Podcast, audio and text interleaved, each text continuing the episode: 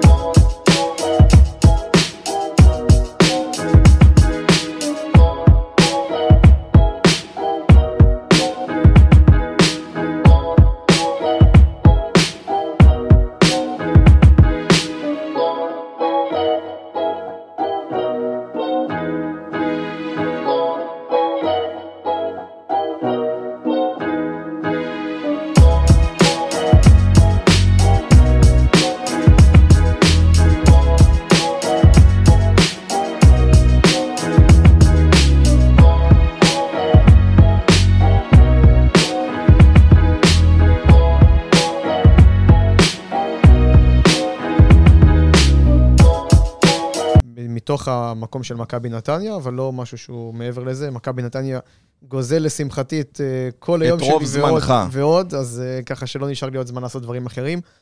מה, ש... מה שהתחלתי להגיד, אני מגיל 28 ב... אה, בתפקיד.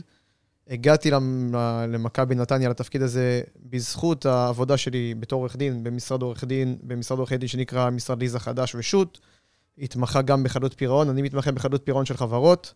באותה תקופה מכבי נתניה לצערנו נקלעה להליך של חדלות פירעון. אה, אה, אז מה, התחלת בתור ספק והפכת להיות אה, מנכ"ל? לא, לא ספק, אבל הבוסית שלי באותו, באותה עת במשרד, היא מונתה להיות נאמנת בהקפאת תהליכים של מכבי נתניה, ואני הייתי נציגה בשטח בעצם, אני היינו- צריכים לנהל את החברה הזאת, כמו שלל חברות שניהלנו בעבר.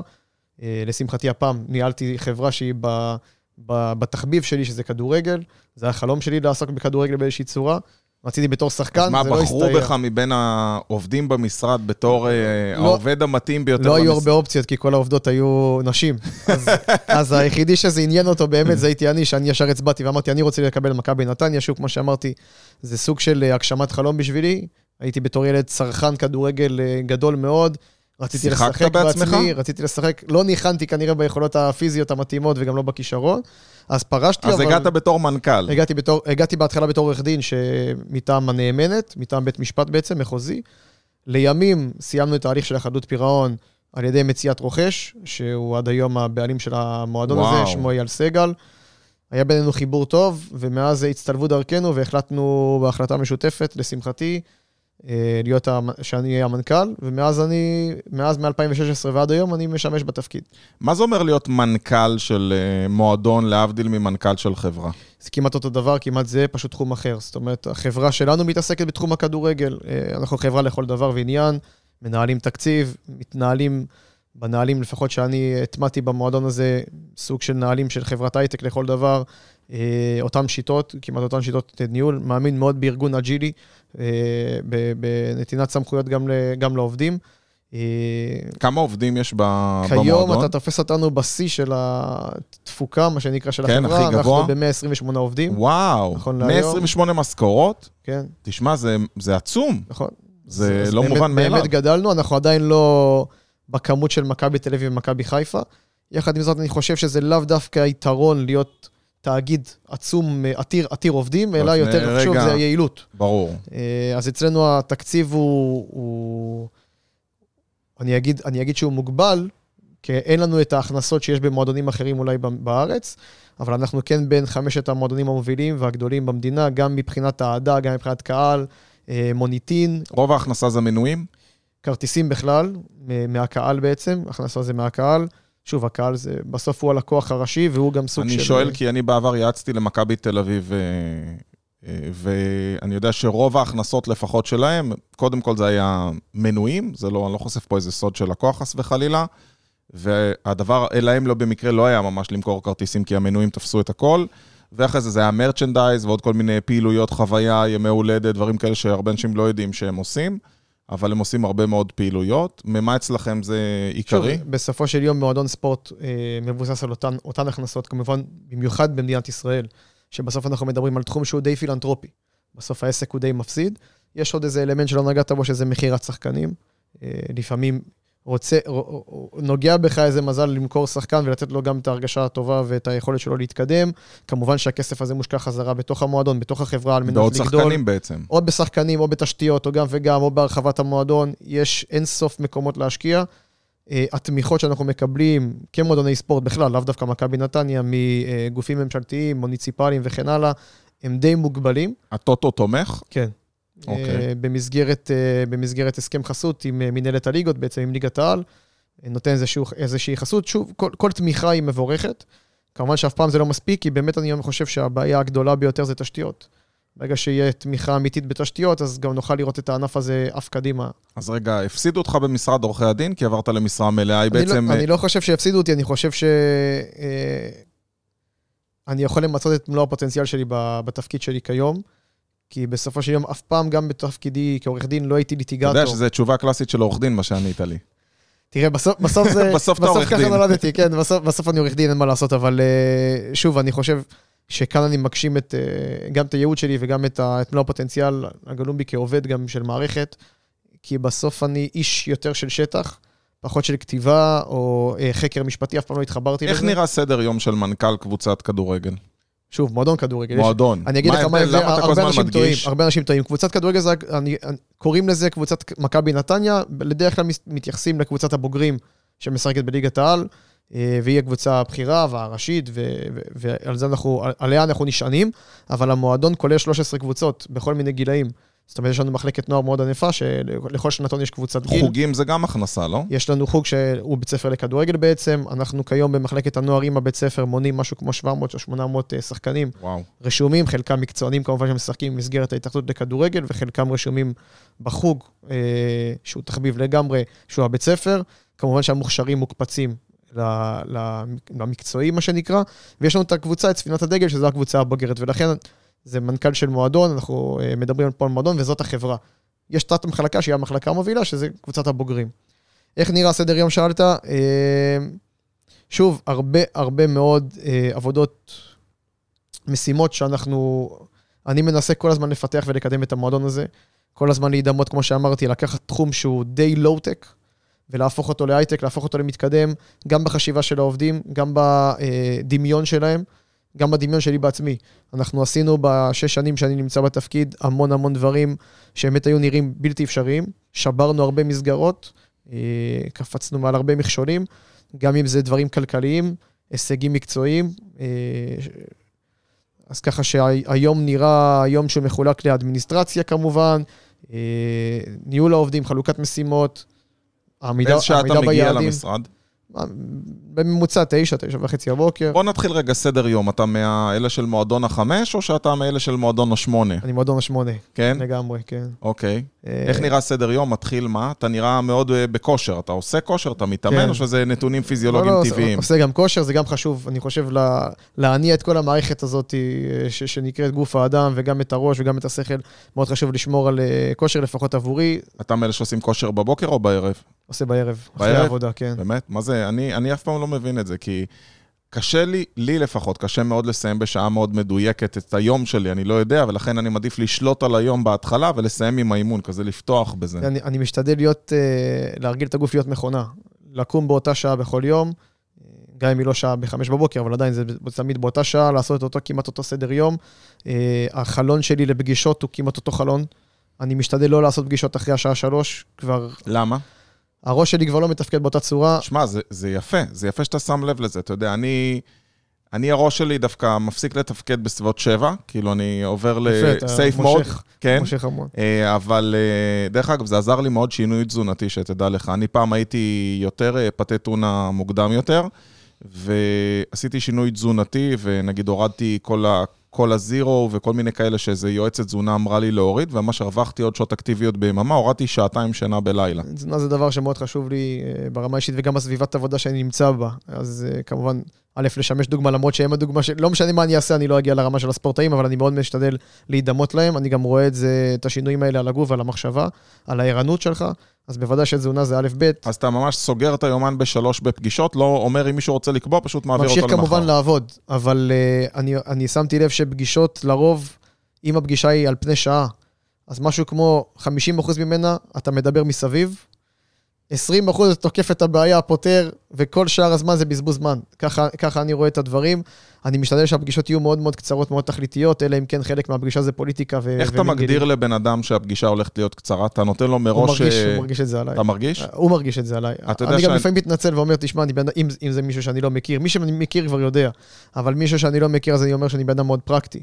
אה, והראש שלי קצת מפליג למקומות אחרים אחרי איזה חצי שעה, אני מאבד את הסבלנות. אז תהיה ענייני, דבר קצר. בדיוק, ו- וגם אני מדבר קצר. אז אני רואה את זה, את התכונה הזאת, לפעמים היא לא טובה, לפעמים היא טובה, תלוי מה הסיטואציה, אבל במשא ומתן אנשים מאוד מאוד אוהבים, שיש את המינגלינג, יש את החיבוק, מדברים, מפליגים לכל מיני מחוזות אחרים כדי לא לגעת בבעיה, ואני מאוד קצר במשא ומתן, אני, אני, אני אוהב בלי נימוסים, בלי, בלי תכלס, בושה, לחתוך. תכלס, דבר תכלס. בדיוק. אתה רוצה 100, אני רוצה 10, וחותכים עד שמגיעים לפתרון, כדי שבאמת זה יהיה הכי קצר בעולם. טוב, נראה לי במשא ומתן אתה די בסדר עם ההכשרה שעברת. אני, כן, אה, עוד פעם. כנראה. אני, אני נמדד בסוף בדוחות כספיים, אז אני מקווה שזה יהיה המצב. אז אה, יש לך עוזרת אישית, איך אתה מנהל את היום שלך? מזכירה, יומן? מזכירה, יומן, כמובן, כמו, כמו, כמו רוב האנשים, אני חושב. תתפלא, זה לא כמו כולם. אה, מזכירה שהיא, אני חושב שהמזכירה היא לפעמים יותר חשובה מהתפקיד שלי, היא חשובה למערכת. מזכיר, מזכירה כמובן. ברור. אה, אני חושב שהגורם הזה הוא גורם מאוד מאוד חשוב, ובכלל, הון אנושי שמקיף את המנהל. כל מנהל, מנהל מחלקה, מנכ"ל, יושב ראש דירקטוריון, זה לא משנה מה התפקיד. ההון האנושי שמקיף אותו, היועצים שלו, הסגנים שלו, המזכירים שלו וכן הלאה, הם מה שישפיע על איך אנחנו מעצבים את המנהל הזה. אני לא חושב שהייתי מגיע לאן שהגעתי, או להישגים שהגעתי, בו, או שהמועדון הגיע בהובלתי, לולא האנשים שמקיפים אותי ולולא האנשים שסביבי. אני חושב שחלק מזה, אה, חלק מהתפקיד שלי זה גם לחנוך אותם לקראת היום של אחרי. זאת אומרת, אני חושב שעסק מצליח, שעובד נכון, שאתה בונה אותו נכון, זה עסק שיודע להתנהל אחריך, שהאנשים שהיו סביבך, הם האנשים גם שיחליפו אותך. הם האנשים הטבעיים שייכנסו לנעליים שלך, ובגלל זה מאוד חשוב לי לחנוך אותם. אתה עוד צעיר, אתה כבר מדבר על המצב שלא תהיה? יש תוכניות? תשמע, כמו שחלמתי כל החיים להגיע ו- ולהיות עורך דין ממקום שאני כמעט לא סיימתי בגרויות, וזה היה קצת משהו שהוא מופרך ויומרני, אה, ואחרי זה סיימתי מצטיין דיקן ב- בלימודים שלי במשפטים, ואפילו עשיתי אה, סמסטר באוקספורד, באנגליה. אני כל הזמן שובר שיאים, אני כל הזמן מנסה לשבור מוסכמות שלי, לפחות, mm-hmm. דברים שעל הנייר לא הייתי אמור להגיע ולא הייתי אמור לעשות. אל תשכח שאני. הגעתי, הוצנחתי לתפקיד בגיל 28 ש... זה, זה לא, לא כל כך אנשים נתפס. אנשים לא עושים תפקיד בגיל לא, כזה. לא נתפס, אה, ותמיד אנשים סביבי הרימו גבה, והייתי כל הזמן צריך להוכיח, אז אני, אני מאוד אוהב את המקום הזה של להוכיח, אני מאוד אוהב את המקום של הגב ולהכיר. הרגשת שאתה כאילו עושה את זה בשביל להוכיח, או עשית את זה בשביל עצמך? אני, אני אגיד לך את שיא האמת, אני 50% מהדברים שאני עושה הם בשביל להוכיח, בסוף זה מדרבן אותי, אני, אני, לא, אני לא מפחד מזה, לא מפחד מלהגיד את זה, אני מאוד רוצה להוכיח קודם כל לעצמי. אני מאוד רוצה, לא, אני גדלתי בבית מאוד אה, אה, הישגי, מבחינה לימודית, פדגוגית. שתי, יש לי שתי אחיות גדולות, תמיד היו מצטיינות בכל דבר שהן עשו. אני הייתי הפוך, תמיד, אני גדלתי בתחושה שאני, אף אחד לא נתן לי את התחושה אותי, אבל שאני לא מגיע לרמה הזאת, סוג של הכבשה השחורה. היה לי מאוד חשוב לעשות את המהפך הזה, זה מפנה שקרה בן, בן לילה פתאום, בלי שחשבתי עליו. פתאום החלטת... זה משהו שקרה פשוט בלימודים, במכללה. באיזה שלב החלטת שאתה רוצה כן ללמוד? תראה, עשיתי פסיכ... ניסיתי, ניגשתי לפסיכומטרי, המשכתי את אותו מסלול של התיכון, של החוסר למידה, חוסר שקידה, חשבתי שיהיה בסדר, ניגשתי לפסיכומטרי, קיבלתי סטירה מצלצלת אה, בציון, וזה משהו ששבר אותי, שבר לי את הביטחון העצמי. אמרת, עכשיו אני הולך להצטיין? לא אמרתי את זה, פשוט נרשמתי ללימודי משפטים איפה שקיבלו אותי, על אף הציון שלי, ופתאום זה קרה בלי שתכננתי בכלל, בלי שלדעתי שים לב, פתאום נתפס לי, משהו נתפס לי במשפטים. היה איזה מבחן ראשון, קיבלתי 90, פעם ראשונה שאני מקבל 90, זה, זה ציונים ש, ש, שלא הכרתי. ו- ולא רציתי יותר להפסיד, לא רציתי לאבד את זה יותר. Uh, התמכרתי לזה, התמכרתי לה, להצלחה במבחנים, התמכרתי לציונים, התמכרתי לאנרגיה שזה מייצר סביבי, לפידבקים שאני מקבל מהמשפחה שלי, מהחברים שלי, פתאום אני איזשהו, לא יודע מה, משהו שהוא להערצה, מודל לחיקוי, ואני מאוד אהבתי את זה. וזה מה שדרבן אותי. אז המשכתי והמשכתי והמשכתי, וראיתי שאני מסוגל לעשות עוד דבר ועוד דבר ועוד דבר, ככה שהפסקתי לפחד מכל, מ, מ, מ, לא הפסק, הפסקתי לפחד מהכל. אה, לא נתתי לא לגיל ולא אולי לנראות שלי, אה, להפריע לי, לעצור אותי, דברים שהייתי אה, נופל אליהם בעבר. פשוט התחלתי לחשוב, לחשוב דברים מסוימים וראיתי איך זה מתגשם. ראיתי איך גם הגשמתי את החלום שלי במכבי נתניה, זה לעבוד בכדורגל. שתבין, אני גדלתי בסביבה שיש לי כמה חברים שהיו קשורים איכשהו לענף. ואני זוכר שכשסיימתי צבא, התחננתי לאנשים לעבודה. אמרתי, זה סדר לי אפילו להיות אפסנאי ב... ב לא יודע מה, באיזה וואו. קבוצה, איכשהו להיות קשור, לא יודע, אולי... להיכנס לזה. כן, אולי איזה מזכיר, איזה חצי משרה, לא יודע מה, ולא קיבלו אותי לדברים האלה, וגם בהתמחות, ניסיתי לעשות התמחות במשפטים במשרד שמתמחה בספורט, ולא קיבלו אותי. יואו.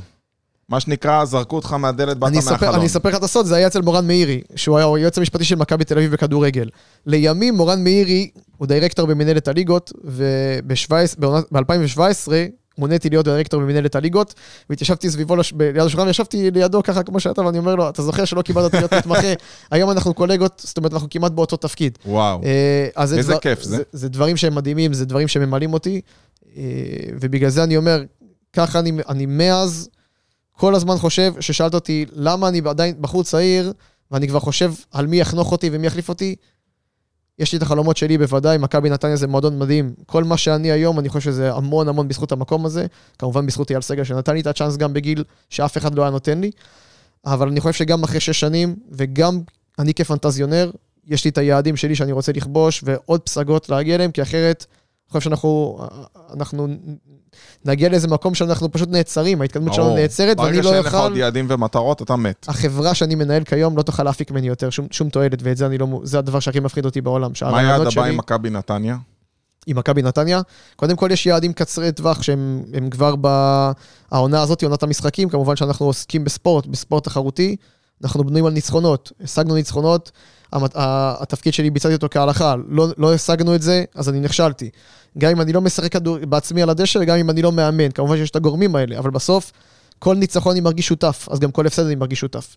ולכן היעדים הקצרי מועד שלנו זה קודם כל להשתחל לפלייאוף העליון, להיות אחת מששת הקבוצות, אחת מששת הקבוצות אה, העליונות, מה שנקרא בטבלת ליגת העל בכדורגל, להמשיך לייצר הישגים כלכליים למועדון, שזה להפוך מועדון שהיה בחדלות פירעון, עסק שהוא פילנטרופי לכל דבר ועניין, לאו דווקא מכבי נתניה, כל מועדון ספורט כמעט בארץ, ולהפוך אותו, להמשיך את המסע הזה שאנחנו רווחיים, להמשיך להשיג... היום אתם רווחיים? אנחנו בשנתיים האחרונות מציגים דוחות כספיים אה, שנקרא בפלוס, אנחנו ברווח, רווח תפעולי, כן.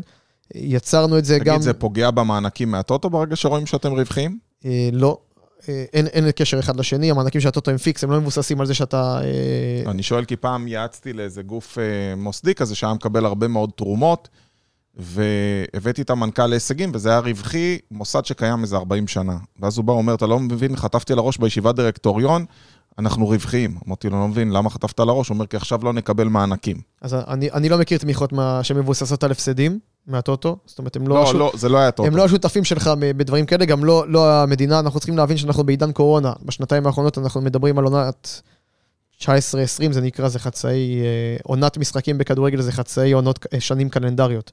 אז אה, 19-20, אבל בואו נקרא לזה דוחות כספיים של שנת 2020 ו-2021, אנחנו ברווח של, רווח מאוד יפה. ככה שהמטרה שלי בתחום הדוחות הכלכלי להמשיך. מפורסמים? או בוודאי, זה, זה פומבי, כן, בוודאי. אם זה פומבי, אז אתה יכול להגיד כמה... מי שירצה, מי שירצה שיחפש בדוחות. בדיוק, בדיוק. אז שוב, ביעדים האלה אני, ביעדים הכלכליים אני עומד. אנחנו עומדים כמועדון, מקווה שגם ביעדים המקצועיים. החלום שלי, החלום שלי זה באמת להיות שותף לתואר במכבי נתניה לקבוצת הבוגרים, זאת אומרת גביע או פנטזיה של אליפות. אם אפשר להפיל לאירופה דרך המקום הרביעי או דרך מקום שלישי, זה יהיה מדהים. אז זה, זה מבחינה הזאתי. מבחינת המערכת עצמה כחברה, מחלקת הנוער, להמשיך לגדול. נגעת בחוג של הבית ספר לכדורגל, שזו גם הכנסה מאוד מאוד משמעותית למועדון. אז להג... לשבור את השיא של ה-500 שחקנים הרשומים ולהגיע אולי ל-700 שחקנים רשומים. להשתלט על, ענף, על, על אה, אזור השרון, להמשיך לתקוע יתד, מבחינת מכבי נתניה, לייצר איזה סניפים אה, של המועדון הזה בחוגים, בקיבוצים ובמושבים שעוטפים אותנו. הדברים האלה, ולהמשיך לגדול במצגת מצגת העובדים. אם הגענו היום ל-130, אז להמשיך לגדול ולהגיע אפילו ל-150 וליותר, אבל כמובן כל הזמן. להעלות את ההכנסות. איפה למדת לנהל? באוניברסיטת החיים. שזה זר- מדהים. זרקו אותי למים העמוקים. אני, אני, הניסיון הראשון שלי בניהול, הוא היה בהתמחות שלי בשלמה נס, במשרד עורכי דין שהיה בזמנו, כשאני הייתי, היה מוביל בארץ בחדלות פירעון. בתור טרום מתמחה, נתנו לי כבר אה, לנהל חברות במשבר, בצורה זמנית כזאת או אחרת, על יד הרואה חשבון המלווה, שהוא היה לימים המאמן שלי, מה שנקרא בהתמחות, הוא היה הבוס שלי, הבוס הישיר שלי, יאמר לזכותו, נתן לי המון המון חופש, רק ככה אני פורח. שלא עוצרים אותי, ושאני לא צריך לדווח על כל פעולה, אלא יש לי את החופשיות, ועושים דיווחים בסוף החודש, ואז בודקים. אתה נוהג לקרוא או לשמוע פודקאסטים, או להאזין ל audiobooks בשביל להעשיר את עצמך? אני רוצה להגיד לך, התשובה הנכונה הייתה כן, אבל זו לא, לא התשובה האמיתית. אם היית עונה כן, הייתי שואל איזה, אז כדאי לא לשקר. התשובה הנכונה היא להגיד כן. כן, אני גם הייתי שמח להגיע לזה. אני חושב, אני, לצערי, יש גבול לכמה אתה יכול לעשות באותו יום. היום שלי הוא מאוד מאוד עמוס, הוא מאוד מתוח, הוא בווליום מאוד גבוה, אה, ולכן אם אני רוצה גם להתאמן, אני גם אה, אה, אדם מאמין, מתפלל בבוקר הרבה זמן, מנהל את העסק הזה בצורה אינטנסיבית מאוד. ולכן אז כדורגל... עם, עם השם אני בטוח שאתה מתייעץ, עם מי אתה מתייעץ בעסקים? אני משתדל ללכת על אינטואיציה. אנחנו נחלק את זה עניינים כלכליים שהם משמעותיים לחברה, אז כמובן שהכל עובר דרך אייל סגל, שהוא, כמו שאמרתי, מי שלימד אותי, מי שהביא לי את הצ'אנס הראשוני, אז הוא גם דרכו למדתי, ויש שאומרים שאני מאוד מאוד דומה לו, כבר הפכתי להיות... אה, למה הוא... בן אדם קונה קבוצת מועדון כדורגל? ספציפית אייל, הגיע למקום הזה בלית ברירה. אנחנו, כמו שאמרתי חייתי... יש ב... דבר כזה? כאילו מה, אתה נאלץ לקנות אני, מועדון? אני אסביר לך. אנחנו הגענו למצב דרך הנאמנת, מי שהייתה עורכת דין שהייתה אחראית על המועדון הזה. כמו שאמרתי לך, היינו בחדלות פירעון מכבי נתניה. נקבע דיון בבית משפט מחוזי בלוד, שהוא ניהל את התיק ליום uh, מסוים בשבוע, ונאמר שאם עד היום הזה לא נביא רוכש, המועדון בעצם מתפרק. המשמעות שלו בכדורגל זה ירידה מליגת העל לליגה ג'. מועדון מכבי נתניה זכה בחמש, קבוצת הבוגרים של מכבי נתניה זכתה בחמש אליפויות המדינה בשנות ה-70. זה מועדון, כמו שאמרתי, עם קהל אוהדים שיכול להגיע ל-20-30 אלף איש במיצוי הפוטנציאל המקסימלי שלו.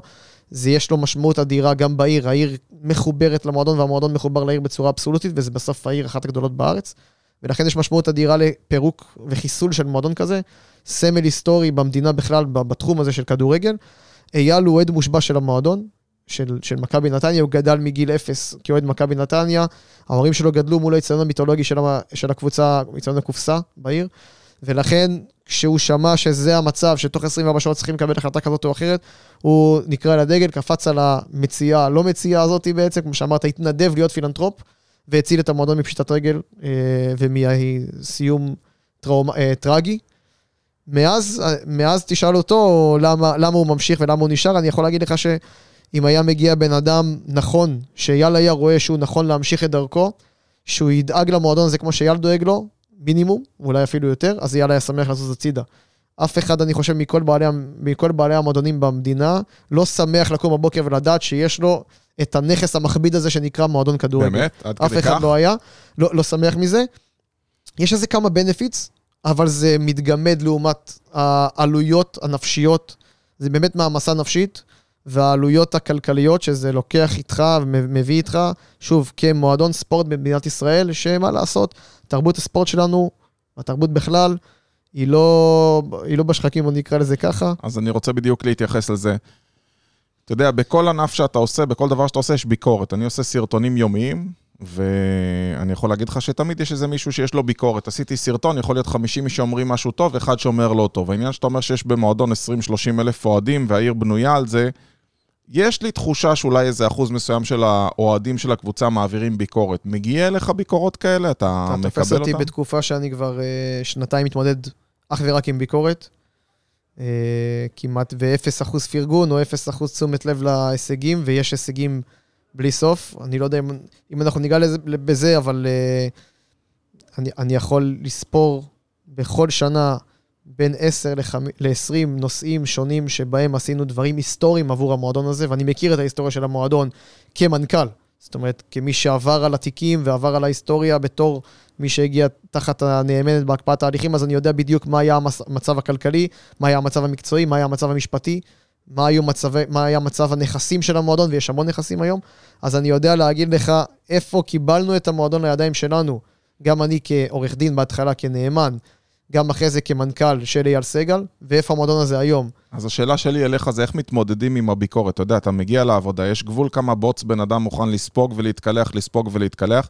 איך אתה מתמודד עם ביקורת? אתה יודע, אנשים שמקשיבים לשידור רוצים לקבל השראה, ואני בטוח שאתה יכול להיות דוקטור לביקורת שאתה סופג. תראה, קודם כל לא בטוח שאני יודע לנהל את זה כמו שצריך. יכול להיות שאני... עצם זה שאתה חי קיים אני- ופה אני- ועוד מחייך, אז כנראה שאתה שורד את זה. הניסיון שלי הוא בטוח אה, ניסיון שיודע ללמד על ביקורת. לא בטוח שאני יודע להתמודד איתה כמו, ש, אה, כמו שצריך. יש ימים שאני חושב, רוב הימים, אני אגיד בצורה כנה מאוד, רוב הימים אני חושב לעצמי למה אני צריך את זה. אה, אני יכול לעבוד בהייטק, אולי לקבל את אותו סיפוק, אולי לקבל את אותו שכר. שמע, זה עצוב לשמוע את זה. זה מדכא שאתה עובד ואתה מקבל ביקורת עד כדי כך שזה גורם לך לחשוב למה אני צריך את זה. זאת אומרת שזה משפיע עליך, זה זה- נכנס ללב. ב, ב, אני חושב שהתרבות שלנו כאן במדינה אה, היא תרבות שיש קצת נטייה, אתה יודע, ככל שאתה גדל, לחסל אותך יותר. ברור, ב- אתה יודע ב- שככל שאתה. גדל אתה מושך יותר תשומת לב. אני בתור חברת ייעוץ מהגדולות בישראל, ברור שאני מושך הרבה תשומת לב חיובית, ואם החיובי גם בא שלילי. נכון. זה בא מאנשים שאתה, ההצלחה שלך מאיימת עליהם, ובישראל כולם יוצאים, אתה יודע, אומרים למה אתה לא עושה סקס ברחוב, כי כולם היו צריכים לתת לך עצות. זה המדינה, מה שלא תעשה יהיו אנשים שיעצו אז- לך. אבל הדרך היחידה בעיניי להתמודד עם הביקורת זה להמשיך לייצר הישגים. נכון. על כל פעם שהמחשבה בראש שלי עובר, שהמחשבה שעוברת לי בראש היא למה אתה צריך את זה, אני רץ למקום של בוא מיד נייצר הישג, או מסתכל על לונג, מה אני יכול להשיג, איזה דבר היסטורי אני עוד פעם יכול לעשות עבור המועדון הזה ועבורי גם ברמה האישית בתור המנכ"ל, שבסוף הוא אמור לקבל את הקרדיט, או גם ברמה האישית שלי, שאני אדע שאני אלך לישון בלילה ואני אדע, עשיתי משהו שהוא בלתי אפשרי, שקודמיי בתפקיד לא עשו, שהקולגות שלי במדינה לא עשו, לא יכולים לעשות גם. ברגע שאני עושה את זה, אז אני אומר, אוקיי, בשביל זה אני צריך את זה. איך אתה מתרענן מנטלית אחרי שמישהו מעך אותך, פגע בך, הציק לך? אתה יודע, לכל אחד מאיתנו זה קורה, היה פה מנכ"ל של רשת מסוימת, אני לא אזכיר את שמה, שאומרת, שמע, אני סוגר את החדר ושם קרטונס בנטפליקס, אני רואה סרטים מצוירים, וזה עושה לי את זה. איך אתה מתפרק אחרי יום שהם מעכו אותך וכיסחו אותך? שוב, שוב אני מודה, זה קשה מאוד, קשה מאוד. זה, זה עוזר המון לעשות ספורט, זה גורם לך לפרוק מתחים בגלל זה אתה עושה את זה בערב? כן. כאילו, לנקות אחר? כן, זה משנה דיסקט. אז זה עוזר לך מאוד לפרוק מתחים ולהוריד, להוציא אנרגיות, וגם לנתק את הראש, כי כשאתה עושה ספורט ואתה רוצה גם להשיג, להגיע להישגים בספורט, אם אתה רץ, אז לשפר את את את הזמנים, אם אתה עובד כוח, אז לשפר את המשקל. אה, כשאתה מתמקד רק בזה, אתה שוכח מכל הדברים שעטפו אותך עד שהגעת לחדר הכושר או אז הספורט לריצה. אצלך זה הריסט לפני שאתה חוזר הביתה? ספורט זה ריצה, זה, זה, זה, זה עוזר מאוד, ושוב אני אומר, הבריחה לאוקיי, מה אני יכול לעשות עבורי, קודם כל, כדי לייצר הישג, שאני אזכור את ההישג ולא... אתה יודע, יש איזה תרגיל מאוד מאוד מוכר שלוקחים לוח לבן ושמים נקודה שחורה, ואז שואלים, מה אתם רואים? אנשים אומרים, רואים נקודה שחורה, אומרים, למה, אבל כל הלוח, 99% מהלוח הוא לבן, איך אתם לא רואים, איך אתם לא מתייחסים ללבן? אז דווקא כשיש את הביקורת, הביקורת היא שחורה. זו הנקודה השחורה בדיוק. אפשר לברוח לזה ולהסתכל אך ורק על זה ו- ולבכות על מר גורלך. אפשר לנסות, ושוב, זה לא פשוט, כן? זה לא פשוט בכלל, אבל אפשר להסתכל על כל הלוח הלבן ולהגיד, רגע, קודם כל יש כאן דף מלא בהישגים, שבסוף אף אחד לא יכול להוריד אותי, או אף אחד לא יכול לפגוע במוטיבציה שלי להמשיך לייצר הישגים. וב', בוא נמשיך למלא את הדף הזה. בוא נמשיך לגרום ללבן להשתלט על השחור. זה מה שאני משתדל לעשות בשילוב של שני הדברים, בשילוב של הספורט, בשילוב של כל הזמן לחשוב על עוד איזה הישגים. שאלת אותי מה המטרות הקצרות טווח, אז אמרתי עבור המועדון, מה המטרות הארוכות טווח. יש דברים שאני עובד עליהם באמת, שאני מדמיין רק אם אני אצליח לעשות אותם, מה זה יגרום, מה יגרום לעיר, לתושבי העיר, מה יגרום לי ברמה האישית, מבחינת קריירה, מבחינת רפוטיישן, אה, מה זה יגרום למועדון. זה דברים היסטוריים שבעוד 10-20 שנה יזכרו, מי שעשה את זה זה היה ניב גולדשטיין, ואלה הדברים שגורמים לי למוטיבציה. איך ניב חוגג ניצחון עם עצמו? וואו. זה, זו התחושה הכי טובה בעולם. ה, יש איזה, יש, יש משהו בספורט, בספורט הישגי, אני אני יכול לדבר רק בניסיון אישי בכדורגל. ההפסד הוא הדבר הגרוע ביותר. זה פשוט תחושות שיש הפסדים, אנחנו הפסדנו בגמר גביע המדינה, בפנדלים. 42 שנה מכבי נתניה לא זכו בתואר, הגענו לגמר גביע. יואו, איזה מתח זה. היינו בפנדלים, פנדל אחרון, אם אנחנו כובשים, אנחנו עושים משהו שהוא בלתי יאומן, בלתי יאומן, זה באמת הגשמת כל החלומות שלי באותה עת. הפסדנו ברביע, החטאנו את אותו פנדל, כבשו נגדנו והפסדנו. זה הפסד שאני. חושב שעד היום לא התאוששתי ממנו. עד היום האנשים שנכחו איתי שם, מבחינת בעלי התפקידים, שחקנים, מאמנים, אייל כמובן, לא התאוששו ממנו. אז זה הדבר הכי גרוע בעולם והכי, זה התחושות שאתה נמצא הכי למטה בעולם, אבל לא מזמן, לפני שבועיים או שלושה, ניצחנו את מכבי תל אביב. היינו בפיגור פעמיים, ניצחנו 4-2. אלה תחושות שאי אפשר להשוות, אתה מגיע הביתה ואתה שבוע מרגיש בלתי מנוצח. בא לך לצעוק. אתה רוקד, אתה שר, אתה מחייך, אתה, עושה, אתה, אתה מספר בדיחות כל היום, ואתה לא ישן בלילה, אדרנלין, הוא עוד יש דופק 200. פרסים שאתה נותן לעצמך, אתה יודע, אני מאוד עובד בקנס ופרס. נגיד, יום שהיה לי, יום שלא עמדתי ביעדים, אני אשאר יותר, אני אייצר יותר תוכן, אני כונס את עצמי בפעולות שאני צריך לעשות, ויום שאני מצליח, אני נותן לעצמי פרסים. אני בוחר לעצמי מה הפרסים. יש לך אני, את זה? אני משתדל, אני משתדל להרגיל את הראש ואת הגוף באמת למשהו מונוטוני, אני, אני, אני משתדל להיות מאוד מכונה, כי המקום ש... לפחות זה, זה, אני מרגיש את זה על עצמי. ברגע שאני טיפה בורח ומרשה לעצמי, קשה לי מאוד לחזור. זאת אומרת, אז בגלל זה לא משנה אם הצלחתי, עשיתי הישג אדיר, אני אם אקום באותה שעה, ואני אסיים את כל המשימות שיש לי באותו יום, כי אחרת אני לוקח את המשימות האלה אליי הביתה, וזה הדבר הכי גרוע בעיניי, שאין לך את ההחלפת דיסקט. את השיפט. יש אתה לך מצליח בסוף, לעשות את יש לך ההפרדה? בסוף משפחה בבית, אתה יודע, יש בת זוג, יש ילדים, אתה לא רוצה להביא את העבודה הביתה, אתה לא רוצה להביא את המתח, את זה הלחצים. אפשרי, זה אפשרי לעשות, היה לך יום לא טוב, מה אתה בא להגיד לי, תראה, אם אתה עושה ספורט, אני יכול להבין איך זה עושה את הריסט, אבל בוא, אם אנחנו סוחבים איתנו עדיין את הבעיה, אתה מביא אותה איתך הביתה, לא יעזור תראה, אחרי הפסד, קשה מאוד לא להביא את זה הביתה, את התחושות האלה, קשה מאוד, ואז כבר זה תלוי בבית שלך, שאם יש לך סביבה עוטפת שיודעת להכיל אותך גם כשאתה במקומות שלה למטה, לתת לך את הספייס שלך, זה מאוד מאוד עוזר, כי אין משהו שהזמן לא מסדר. אין משהו ששינה טובה לא מסדרת, ואתה קם בבוקר ואין מה לעשות, השמש אני זרחה. שמתי לב שזה שונה בין גברים לנשים. אתה יודע, אני, אם אני עצבני, אני הולך לישון, אני קם בבוקר, שכחתי כבר מה היה בכלל אתמול. אשתי, אם היא הולכת לישון עצבנית, היא קמה יותר עצבנית. אז אם כולם היו כמוך, לא היה גירושים, אני חושב. לא היו פרדות, אתה יודע, זה, זה, זה מהות אצלי הריבים. זה ריסט, זה כן. מהות הריבים בזוגיות, אז uh, ברור, שזה, ברור שזה קצת שונה בין uh, נשים לגברים. שוב, עוד פעם, אני חושב שזה הרבה הרבה עבודה אישית על הראש. כל הזמן לעבוד על הראש. בסוף, גם בתור מנהל, גם בתור עובד, בכלל, עובד שכיר, יזם, מנהל, שחקן כדורגל, מאמן כדורגל, או כל מי שעוסק עוסק בכל דבר אחר. זה, אתה- זה, אתה סוג של ספורטאי. זה תפקיד עם המון לחץ, נכון? זה כמו מאוד. הלחץ של ספורטאי כל פעם לפני שאתה עולה לקרב. אני הייתי אלוף ישראל בג'ודו, אני יודע מה זה מתח, יודע מה זה להתאמן, יודע מה זה משטר, יודע את השניות שאתה על, ה, על המזרן ועולה לקרב, וזה יכול להיות הקרב על הגמר, מכיר את כל המתחים. אתה אשכרה במתח תמידי כמו ספורטאי. מתח שהוא גם מתח של זמן. זאת אומרת, אוקיי, השעה כבר לא יודע מה שלוש, בסוף אתה צריך להגיע הביתה מתישהו, נערמות, נער, נערמים דפים על השולחן שלי, אתה יודע, אני, אני מאובחן OCD, אז אני לא יכול לראות שיש לי משימות מולי, אני תמיד שם אותן מולי כדי לזכור ולראות כמה עבודה עוד יש לי. אני מאוד מאוד חשוב לי לסיים את הכל, לדעת שסיימתי את היום. אה, כל, כל, כל the day off, מה שנקרא. זה גם עוזר לי להגיע הביתה, שאני נטול מחשבות. זאת אומרת, מה ששייך להיום הזה היום, ומה ששייך למחר, אני לא לוקח אליי הביתה, כי מחר אני יודע שאני אסיים את זה. זה דברים שעוזרים לי מאוד. אה, שוב, התחלתי להגיד לך, אני חושב שגם מנהל, גם שכיר, הוא ספורטאי בסוף. הוא צריך לעבוד עבודה מנטלית מאוד מאוד משמעותית כל היום, כל היום להתעסק עם עצמך, לדבר עם עצמך, להגיד לך, כשאתה קם בבוקר, מה אתה צריך לעשות היום, מה המטרות שלך, מה זה יום מוצלח. להגדיר את זה ממש, לפני שאני נכנס לעבודה, אני שואל את. עצמי, מה יהיה יום מוצלח היום? בימים שיש אה, להכין משכורות, אז אני לא זז מהמשרד עד שאני לא מסיים את המשכורות, ויהי מה. אז תמיד צריך לארגן איכשהו את השבוע, ביום ראשון כבר להסתכל מה יהיה לך ביום חמישי, כדי שלא תופתע. אני רואה סביבי הרבה אנשים שלא יודעים לארגן את היום. הבלגן שיוצר להם היומן, זה בלגן שהולך איתם אחרי זה כל השבוע. זה שאין להם יומן יותר נכון. לפעמים יש להם יומן, אבל הם דוחפים ו- ועושים כל מיני דברים שהם נטולי מחשבה. אתה יודע, לפעמים אתה רוצה להספיק כל כך הרבה שאתה לא מספיק כלום. זה לא חוכמה.